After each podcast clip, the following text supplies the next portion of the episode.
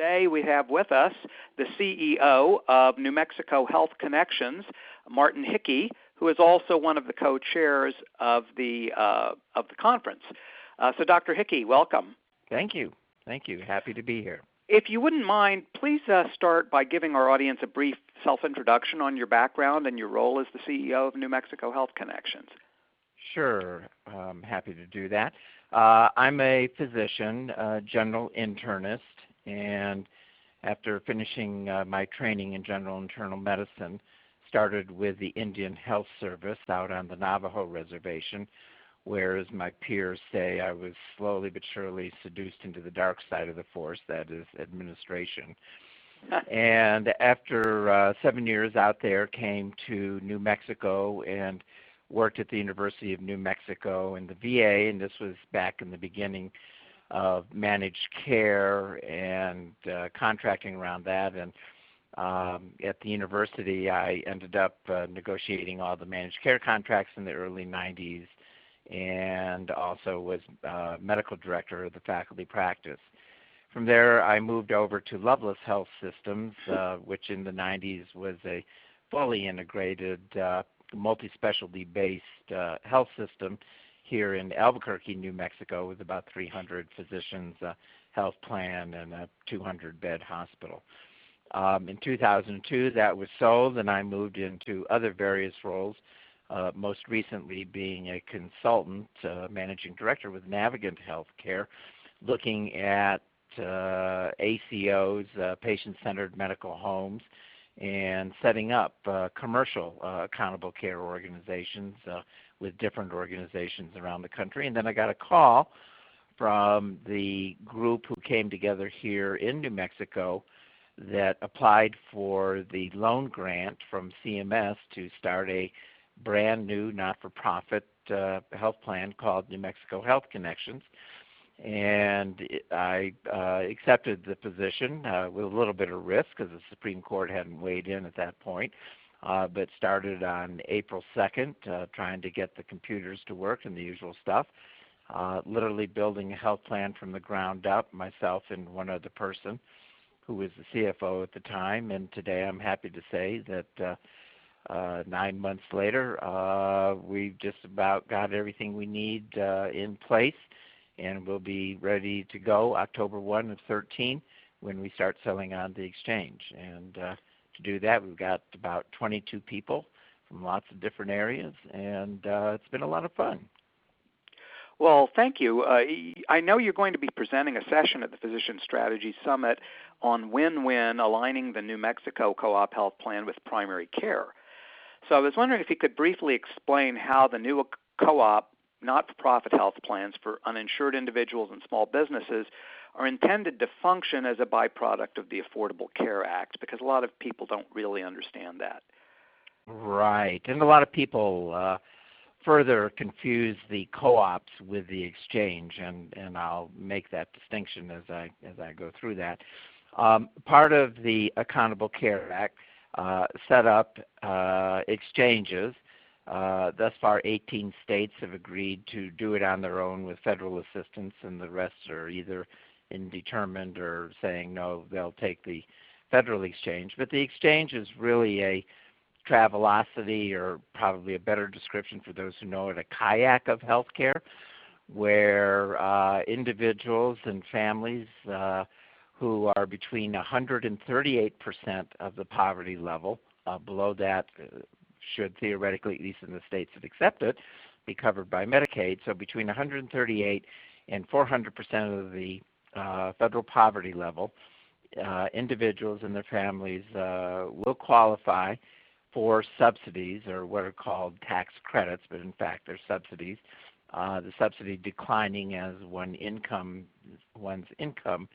increases, and to help them buy a basic level of health insurance, what they're calling the silver plan on the exchange. And an individual will be able to go in and compare the same set of benefits between health plans and maybe additions to some of those benefits, and then we'll be able to see what the cost is, just like going into orbits or what have you, and looking for a flight from LA to New York based on price, schedule, you probably pay a little more and what have you. But they're going for that same type of simplicity, and all current commercial health plans are eligible to become what are called qualified health plans on the exchange to sell to this segment of the population. There are potentially 80 million people nationally that would qualify for the exchange under the current circumstances. Here in New Mexico, a state of about 2 million, there are about 250,000 people who fit into that category between 138 and 400% of the poverty level.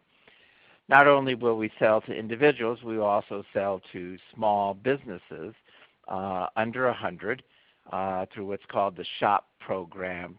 SHOP stands for Small Business Health Opportunity, whatever, where a business, if they insure at a certain level and a certain number of people, will be able to get a tax credit from the government for the money they spend on health care. So we'll be selling both to small businesses and to individuals. Now, the Accountable Care Act also provided for these entities called co-ops. The co-op stands for Consumer-Oriented and Operated Plans.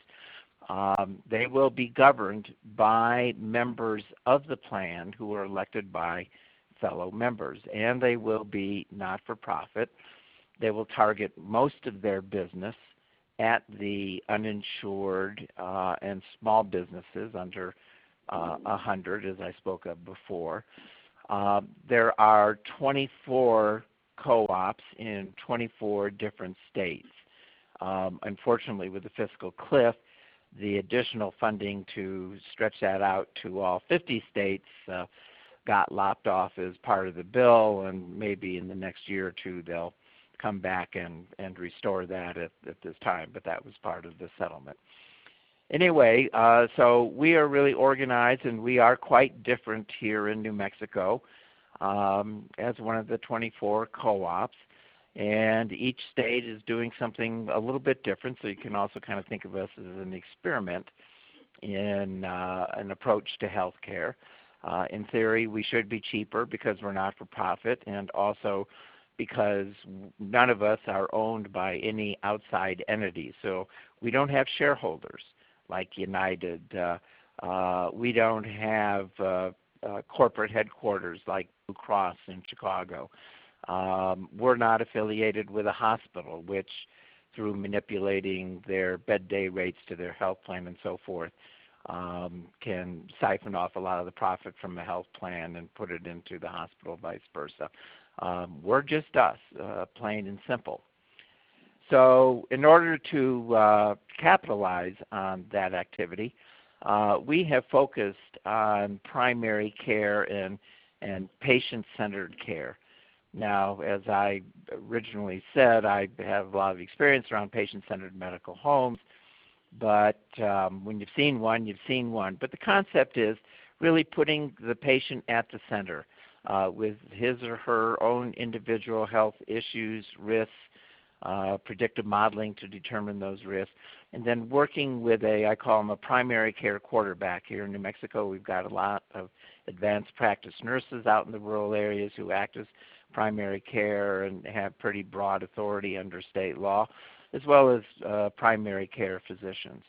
And in working with those individuals to identify the risk and intercede, particularly in those that 2.5% of the population that spends 50% of the healthcare dollar on a commercial basis, to actually focus in on those individuals, work with teams of care management, community health workers, as well as the primary care physicians to help people with their care at home, making sure they get their pills, avoiding unnecessary hospitalizations, trips to the emergency room, and so forth. And it's really through that primary care focus that we know works in the Geisinger and the Kaiser and many other types of models around the country. When you really provide good care and coordination through the primary care entry point. People are healthier, therefore there are fewer hospitalizations, fewer visits to the emergency rooms, and there's less cost. And we believe that value proposition, which again we've seen operate around the country, it's not hospital-centric, it's really centric, really focuses on the primary care. It is successful in actually bringing down healthcare costs, and that's how we hope to provide value to both individuals and small businesses at getting health at a lower cost over time. That's kind of the co-op, and then as I said before that, the exchange. I understand, and it's a very detailed explanation because there's a lot of new information here, which inspires another question. How do you determine which primary care groups that you establish these partnerships with, and could you explain a little bit about medical loss ratio savings and how that ties into the risk management? Sure, because that's really central to all of this. We are working particularly with federally qualified health centers. Those are primary care-based clinics, various organizations. They don't have hospitals. They don't have specialists. They're there essentially and originally to provide a safety net for people who had nowhere else to get care. They are federally supported. They get, when they care for Medicaid patients, they get a special additional rate, which is how they're able to make it financially. But when we looked around the state, we found that almost all the primary care physicians who were in private practice have been bought up, and they've been bought up by hospital systems. And, of course, hospital systems, I'm not criticizing them, this is just what they do. They want more volume and more procedures. But they've got to have an entry point, a vacuuming in point, and that's primary care. So we found the federally qualified health center physicians, number one, to have a matched value set about really caring for the uninsured and doing good primary care with them. And number two, that's where a lot of our patients are, the people who live between 138 and 400% of the poverty level get their care at those organizations because they can't afford health insurance or their employers don't buy it for them, so that they are getting it through these safety net clinics. So we'll be working particularly with them. Now, when you get into the medical loss ratio, we are by law required to spend 80% of our premium dollar. So for $1, 80 cents has to go to direct medical care. We know from studying other organizations that if you can get that medical loss ratio, kind of an unfortunate term, but it's in the industry, under 80%, our direct goal is to share those savings back with the primary care and federally qualified health centers in particular. Now, there are some other PHOs in some of the smaller areas of the state, such as up in Taos, that's not a federally qualified health center, but doctors who come together with their hospital, essentially forming an accountable care organization, will be contracting with them. But it's the same kind of concept as in the ACO. If we can save money against what are the predicted costs of the population, we will return that money to the primary cares and to the infrastructure of those primary care clinics. And also, very importantly, because this gets overlooked a lot of the time, their behavioral health colleagues as well. Behavioral health patients often are the most expensive and complex. There's just not a lot of it here in New Mexico, and we certainly want to make it more financially attractive, particularly in the rural areas. So we'll be taking those savings, essentially money that we get because we kept people healthier. If they've got chronic diseases, monitoring that, making sure they're getting their meds, which helps keeps them out of the hospital. And for $50,000 that I spend on one community health worker in a small area with a clinic and embedding them there, they're known in the community and people trust them in the community.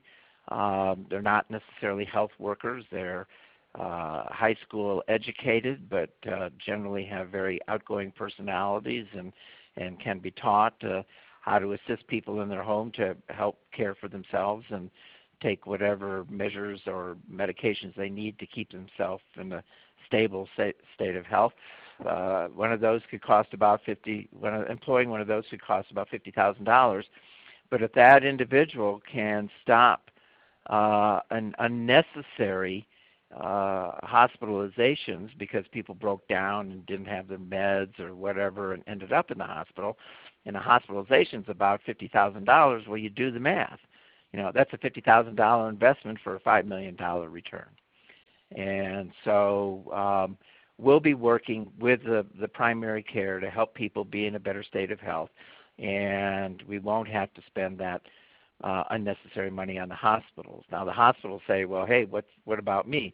Well, under the Affordable Care Act, as I said, here in New Mexico, 250,000, there are going to be lots of new people who have insurance. So hospitals that have been looking at a lot of bad debt in the past are going to have an insurance source to pay for those individuals who, when they did get hospitalized, they weren't getting money. So it's really kind of a win-win-win situation all the way around. But again, it's really based on focusing on the individual, his or her risk, stabilizing them through a primary care team, keeping them out of unnecessary, avoidable care. And the best thing of all, the patients and the members are in a healthier state than they would have been otherwise. Well, thank you. That's a great explanation. I just have one more question at this point. What would you anticipate might be the biggest challenges going forward in maintaining a successful co-op program? Well, there are a number of challenges. The first one is, are people going to sign up for insurance? In the first year, there's a $95 penalty for not being insured by the federal government, which they're not likely to collect anyway. Now that does go up to almost $400 the next year. And it is $400 for a family. But I think one of the main challenges, will people really be persuaded that it's worth paying whatever they're going to have to pay for in insurance?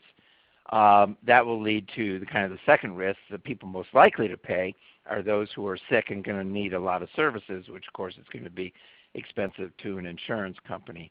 Now, I didn't go into it because it's very complicated, but there is a nationalized methodology that applies to each state that covers reinsurance and what we call risk corridors, protections, and also risk adjusts the patient much as Medicare Advantage does today, so that if they have a lot of complex disease, we will get a higher subsidies for those individuals to account for their likely higher expense. But having all those risk methodologies work appropriately, because they'll be retrospective in the first few years, is another risk. Adverse selection is a risk. And then, of course, there will always be competition. And all of us who are in the insurance business currently are looking at this population, don't have a lot of experience with them. It's not necessarily a Medicaid population. And we just, none of us know for sure. We're all making assumptions on just how much demand there is and how it gets balanced out within a state, one health plan to another. And then probably the last piece is just each state, in order to get an exchange up and running, does have to pass legislation, whether they join the federal exchange or have their own state exchange. It does require legislation, and there certainly, is potential for pushback on that, and so politics enters the realm as well. And so that's it to begin with, but what balances those risks, particularly for those of us who are working on it here, huge demand, particularly interestingly from small businesses and medium-sized businesses who we also can insure, and we can insure off the exchange, are really looking forward to us because they like the model of not-for-profit. They like the model of a member driven organization and elected board. They like the model of, wow, you know, think of it, getting away from an acute illness system, intervention system, to a system that really focuses on improving health status, no matter what one's health status is at the given time that they enter the insurance. And so the ability to really focus on having people lead a healthier life, getting it to work, getting the interest that we are getting from employers all over the state as well as individuals does balance out, and somehow, some way, all this risk will balance out in the long run against the federal government. But fortunately, the co-ops are all very well funded for both their startup and their reserves to be able to kind of go through those first couple of shaky years. Well, it sounds like it's going to be an exciting and interesting next few years for you, and we're going to be watching closely as well to see how all of this shakes out. We've been speaking with Dr. Martin Hickey, CEO of New Mexico Health Connections. Dr. Hickey is one of the co-chairs for the Physician Strategy Summit in Orlando, Florida on February 24th through the 26th, sponsored by the Forum for Healthcare Strategists. And Dr. Hickey will be speaking at the conference on Win-Win, Aligning the New Mexico Co-op Health Plan with Primary Care. Dr. Hickey, thanks so much for your time. Very happy to do it, and look forward to anyone who hears this and wants to come to the conference. I was only able to kind of barely touch on a number of the issues that we'll be going into during that time, but we'll get into some of the technicalities of the exchange and particularly how exchanges can work for primary care and systems that have a strong primary care base.